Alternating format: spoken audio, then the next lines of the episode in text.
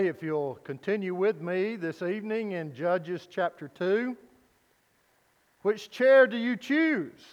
Chair number one, chair number two, or chair number three? Okay. Three. Two. One. Chuck Swindoll, in one of his uh, books, Growing Strong in the Seasons of Life, he relates a story that really tells it all, I guess you would say. He talks about being in a chemistry class where the instructor placed a frog in a beaker of cool, clear water. Then he placed the uh, Bunsen burner beneath the beaker and very slowly heated the water. For over two hours, the frog faithfully stayed happily in the beaker as the temperatures increased. And before it sensed what was happening, it died from the rising water temperature. You see, the change, he says, took place so gradual that the frog, or gradually, that the frog felt no discomfort and did not jump out of the beaker. Well, let me tell you something else that has taken place over a period of time, so slowly. Since World War Two, dangerous and almost imperceptibly uh, perceptible changes have occurred in our society. Although now we have profited greatly from advances made in science, I'm not discrediting that, in industry, still moral erosion has occurred. And unfortunately, like the frog, we um, have been unaware of what has been taking place, or so it seems. But as we look back on a situation, we see the, t- the deterioration, and that alarms many of us. Since the fundamentalist modernist controversy of the twenties, yes, that's when it started, there has been a continuing decline in knowledge of the Word of God and our understanding of it as the infallible, God-breathed, profitable Word of God. I was listening to someone on the news this morning before coming to church, and they were talking about this generation even has come to the point where it is uh, the one that reads the Word of God least, that believes in the Word of God. Humanism has affected almost every area of our life. Some of its influence has been helpful, don't get me wrong, but certain of its basic assumptions have had a negative effect on uh, education, uh, politics, ethics, medicine, and business.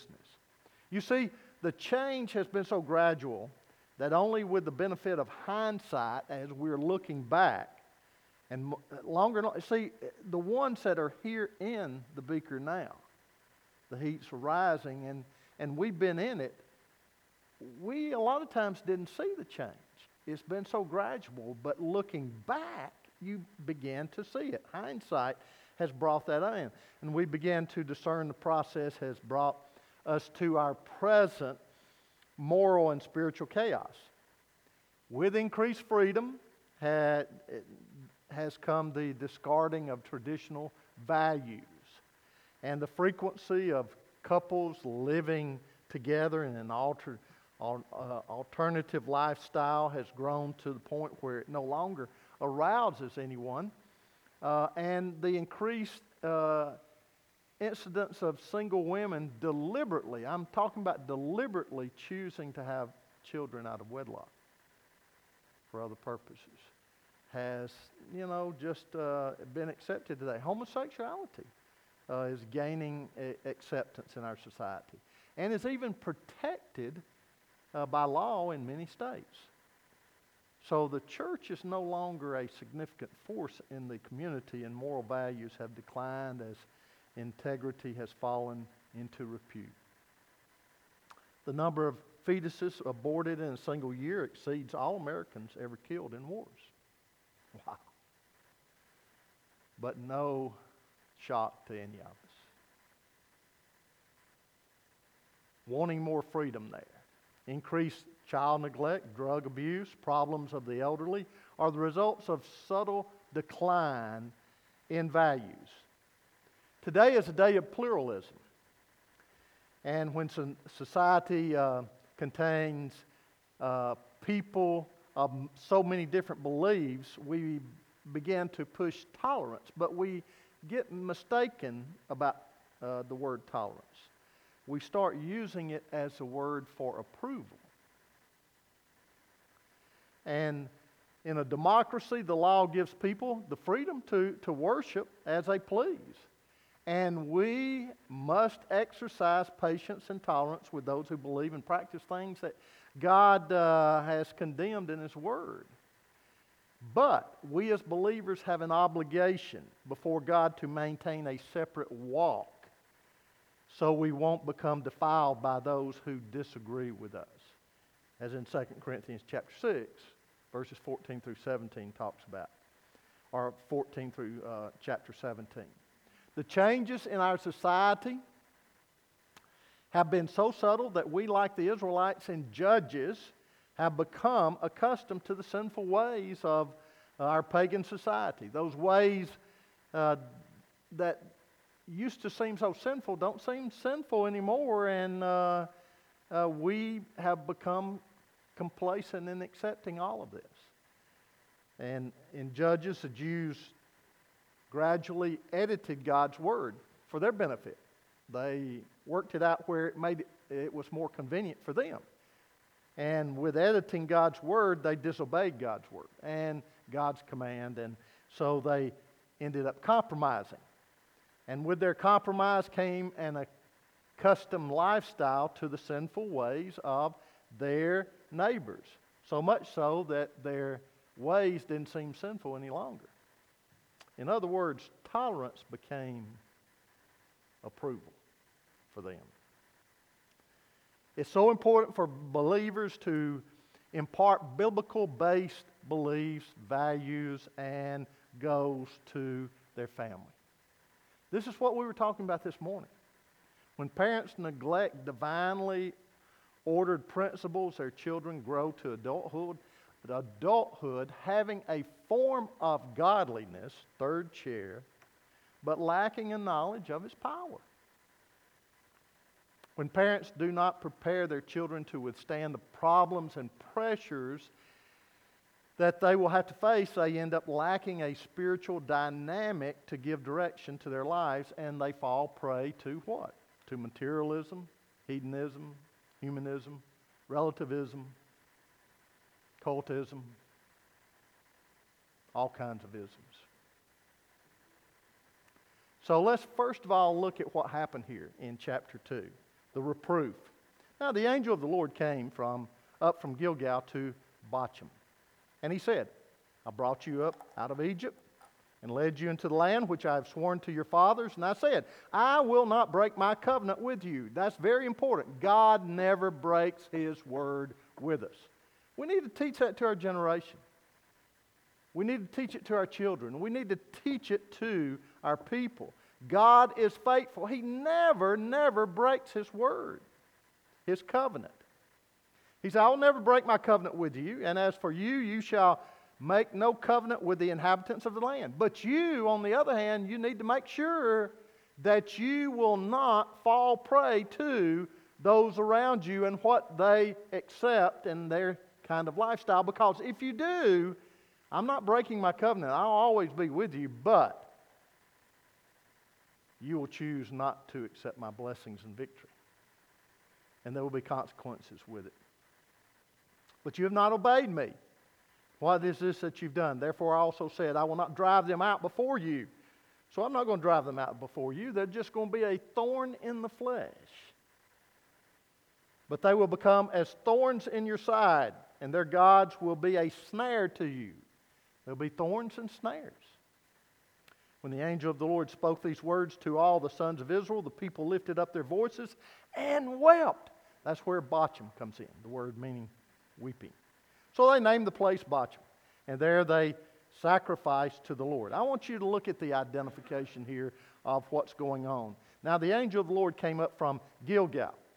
Reveals a few things about the meeting between the angel of the Lord and the Israelites. Those two involved.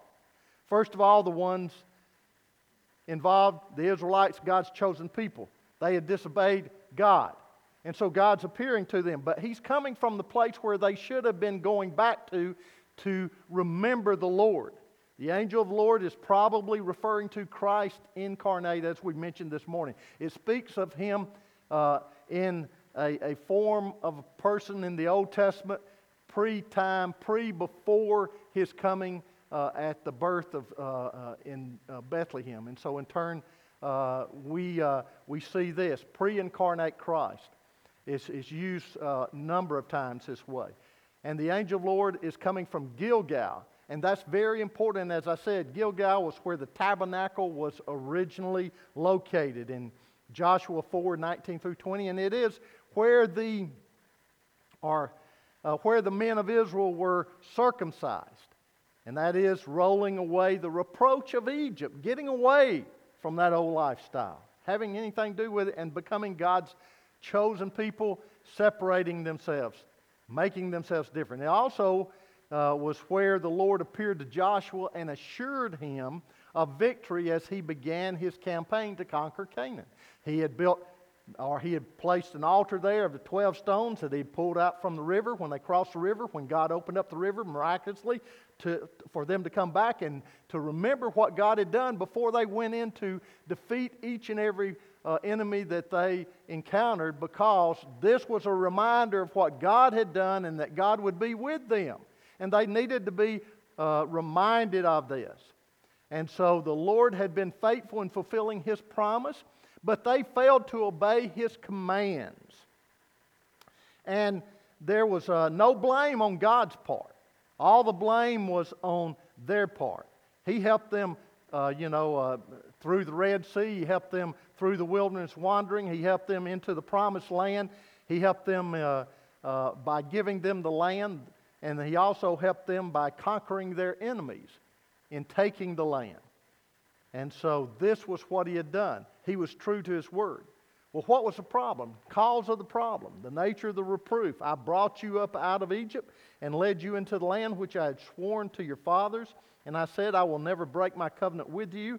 But as for you, you shall make no covenant with the inhabitants of this land. You shall tear down their altars.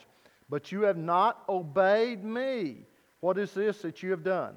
This strongly supports the idea that Israel had broken the covenant with God, or treaty that they had made with the Lord, from Deuteronomy chapter seven, verses twelve and fourteen. The Lord had redeemed the Israelites out of Egypt, but they failed to destroy the pagan altars in Canaan.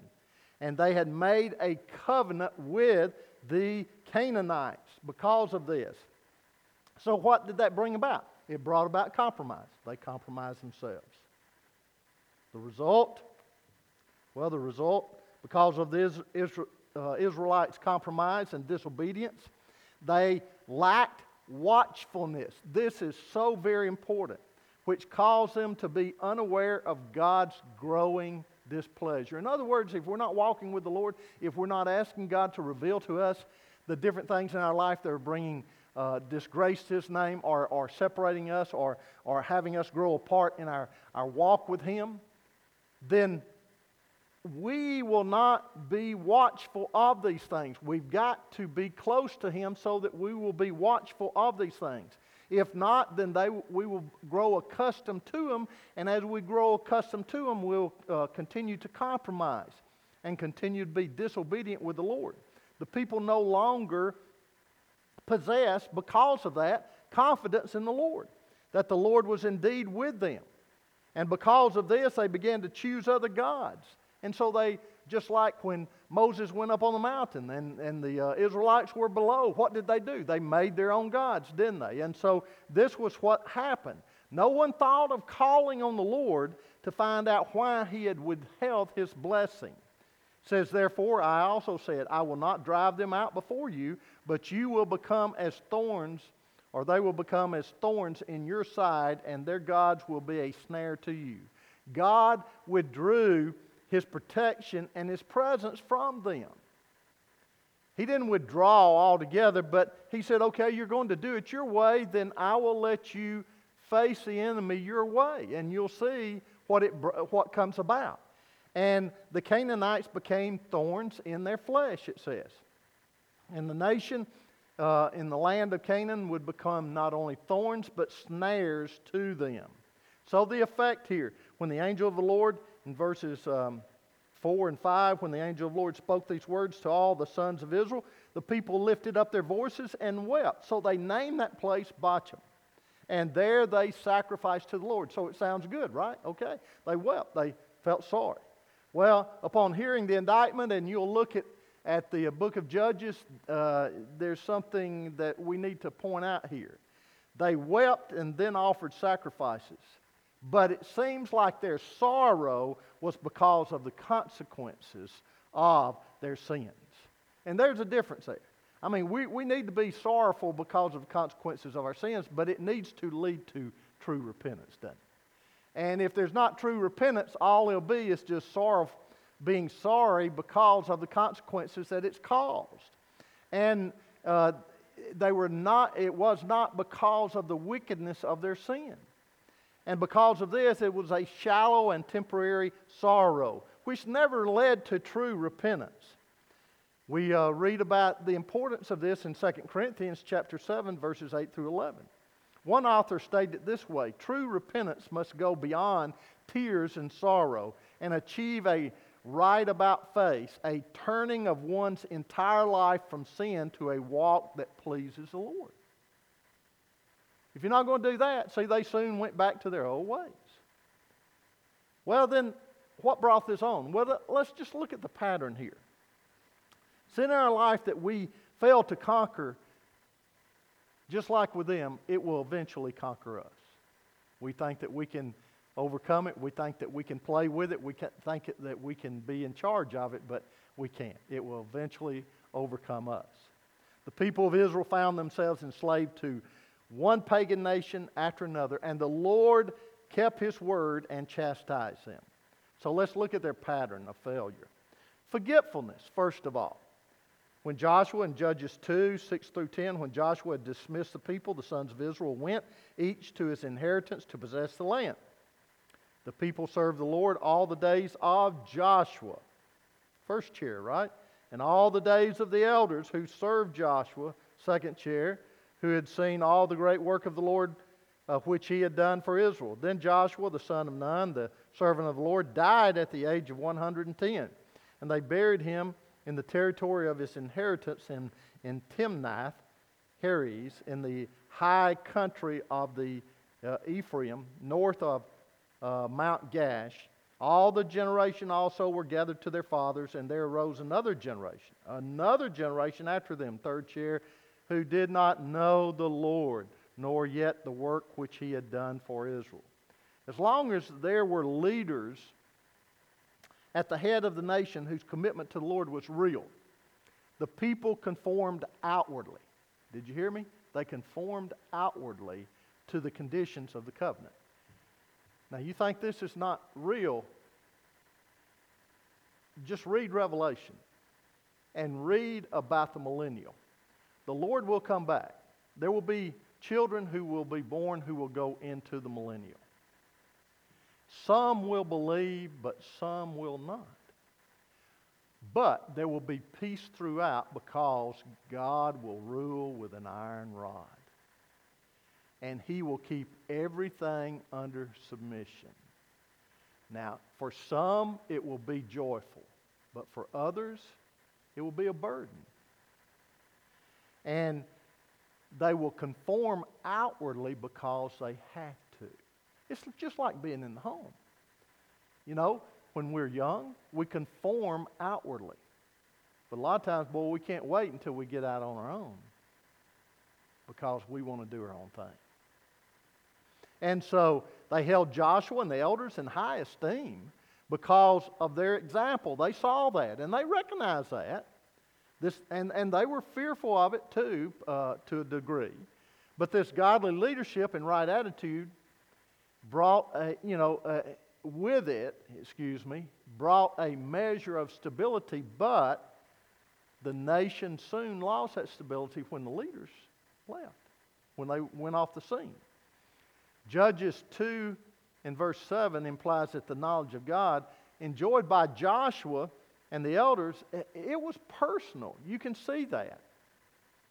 They had seen great works of God and had witnessed His power, and as a result, they grew mature in the faith. They were able to set an example before others. They founded their beliefs on God's character and the revelation of His will to do what He would have them to do. As a consequence, their values were the result of conviction, which it should be, and differed from the next generation and the next. It is important for each generation to recognize and appreciate, they should, just like they did, the great men and women who build and protect their nation, their churches, their lives, their families. It is a sad situation and very disturbing when revisionists, historians, debunk the heroes and heroines of the past and almost make them out to be criminals. It is a crying shame when they when a country comes to that. But notice that Joshua's obituary, it's brief. That's all it had to be. It tells us a lot about him, though. It says, the servant of Yahweh. He was a true servant of God. In other words, it wasn't school they attended or the grades they maintained or uh, the positions that he held or the victories that he acquired that made him great. It was servanthood. That's it, people. That's what makes every one of you great in the Lord. Servanthood. It's not who you, what name titles or what uh, other things that you might do. God judges us upon the extent to which we have given ourselves to the service of the Lord. That's what He judges upon. Just as important as learning from these great men, though, you should recognize them and, and respond properly to them and, and, and, and respect them and learn from them. But just as important as learning from these great men and women is building your own faith in God and His promises, and this is where it, the ball dropped here. You need to do that so that you can also help the next generation so that they can build their own faith also. But there was a memory lapse, it seems, which caused indifference in their life. At some point, there was a breakdown in the process of transferring God's truth to the next generation. We read uh, in, in uh, some of the minor prophets that the priest failed because uh, failed to teach the Israelites all the decrees uh, the Lord had given them through uh, uh, through the Word or through uh, God's covenant. Uh, we uh, we see this even in, in Leviticus ten. The fathers also failed. In Deuteronomy six, one through nine, they failed to teach God's truth both formally and informally. By that, what do I mean? Using the world as a classroom and life as a laboratory to communicate God's truth in a vital way. The result was that before long, God's people developed spiritual amnesia. They forgot. But you know, that's easy to do, isn't it? Within the span of just a few words in the text, a generation came and went until the reader now faces that Israel looks no different from the Canaanites among whom they choose to live. Wow. It is a subtle process. The generation after Joshua had it in their mind, but not so much in their heart to pass it on. You know, the developing process there.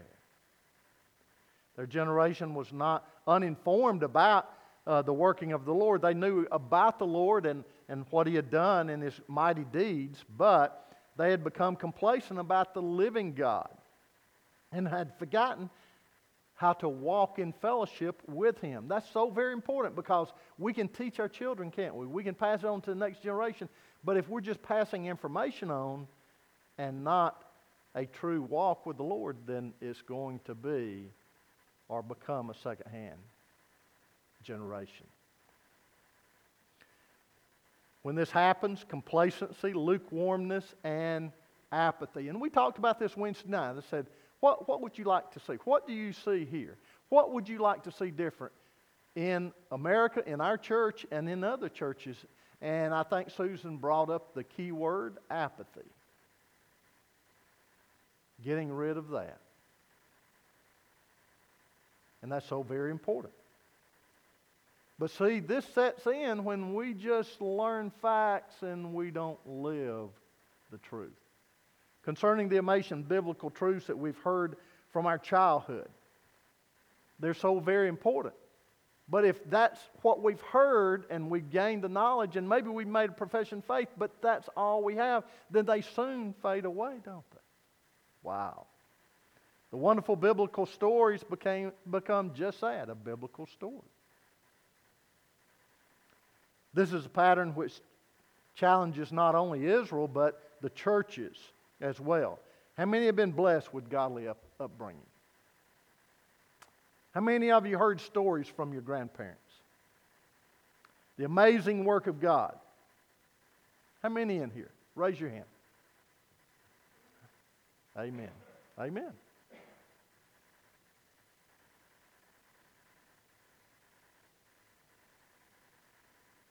But with those stories,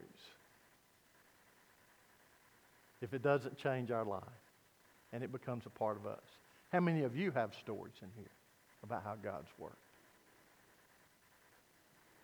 Not just living. It's good to uh, recognize and acknowledge and all that and see what's gone on in the past. But how many of you had, have had stories about what God's done in your life?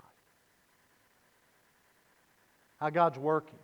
How prayers are being answered, or, or what, what has happened. You see, we've got to recognize this. We've got to pass it on. Me, I see these the little children today and and the babies, and man, we've got to help in passing it on. We really do. Otherwise, it's going to be a second-hand generation, and it could even become chair three. And we don't want that, do we? We don't want that at all. There's a complacency about spiritual things that can happen in our lives that will cripple our lives. We need to realize two things about this kind of crippling complacency. First of all, Erich Fromm. That's not the father of uh, Fromm that plays quarterback for Georgia, but Erich Fromm, he uh, he once said, hate is not the opposite of love. You think about that for a moment. Hate is not the opposite of love. You know what he said was? Apathy. Wow. To be complacent, he says, in the face of Calvary is the greatest possible rejection of God.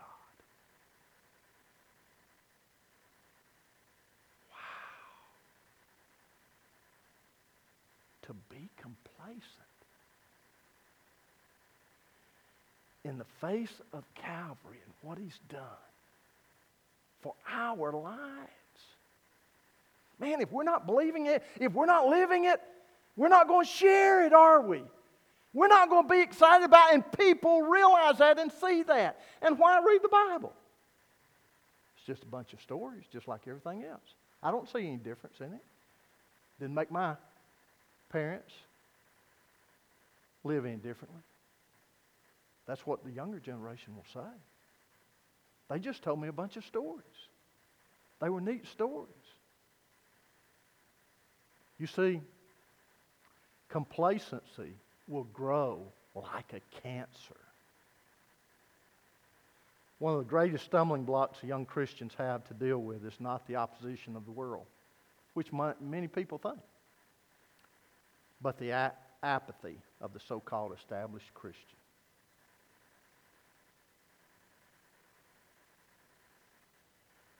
How did this apathy begin in second generation? Part of the problem, I am sure, lies with the first generation. We want to blame it on somebody else, don't we? So we're always going to blame it on somebody else. But if you're interesting about this chapter here and about this book. Interestingly, however, the book of Judges puts none of the blame there. Did you hear me? None of the blame there. The second generation was held responsible for their failure. Sure, they failed, the first generation, in some ways. We all do, but we're, we should learn from it. But we are all responsible for our own lives. And God would not allow them to shift the blame. We need to be alert at all times to what God is doing. Otherwise, there will be a forgetfulness of what He's done, who He is. And that leads to being satisfied with status quo, secondly. After Joshua had led the people into some victorious assaults on the land of Canaan, God came to him and said, "Joshua, you are old and advanced in years, and very much of the land remains to be possessed." He said that in Joshua thirteen one. So from that, God gave orders through Joshua for each of the tribes to take the territory from the Canaanites. So the first generation did conquer parts of Canaan, but they left pockets of the enemy untouched. Then the second generation came along, and their reaction was, let's edit God's command. Why bother? Look at what we have. Canaanites aren't that bad, really. We can get along with them. So they refused to move out in faith and take the land of God as He had commanded them to do, and they were content and comfortable. Those two words can be disastrous, can't they? Content and comfortable. It's so easy to become content and comfortable. And when we land, live in a land of plenty. And with that, they continually edited God's command. Let's think about it for a moment. Has there ever been a first generation that conquered all the land? No. But as someone once said, God never intended for the experiences of previous generations to be a diving board from which we go down, but to be a foundation on which we are to build. You see, Satan wants us to believe that it doesn't matter uh, what the Canaanites have and how they live, and and we just need to accept them and be tolerant of them. And pretty soon, our tolerance and our acceptance will be a lifestyle that we see nothing wrong with. We as believers should not be satisfied with simply reliving and reproducing the past. God has more country for Christians to take. Amen. That's why He left those pockets, because they had to be, they had to learn to be dependent themselves upon the Lord. Otherwise, everything wiped out, then who would they end up being dependent upon? Which they began to do. And then that leads to God taking God's blessings for granted, not acknowledging Him.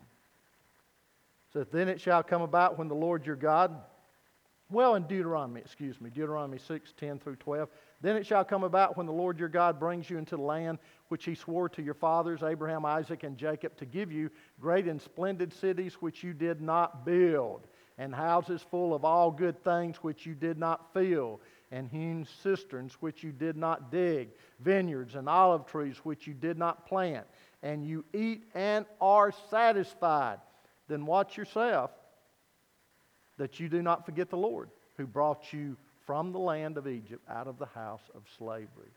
God does not command us to give thanks because He needs it to be to build up His self-esteem. His self-esteem is fine. He commands it because it does us good. Have you ever thought about praise, worship, thanksgiving, and acknowledgement?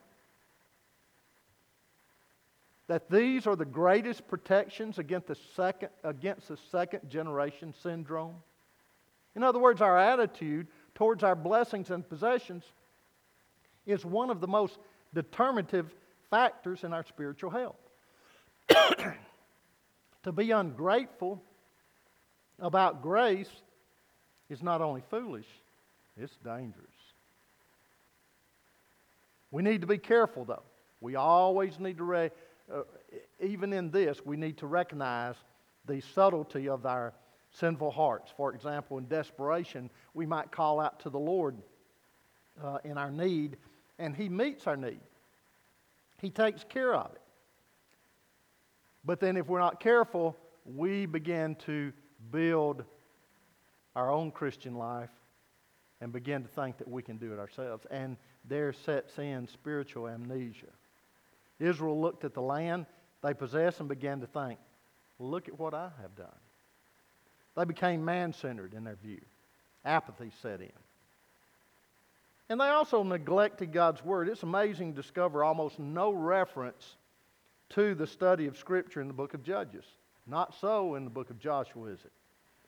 What is so central in the book of Joshua is peripheral in Judges.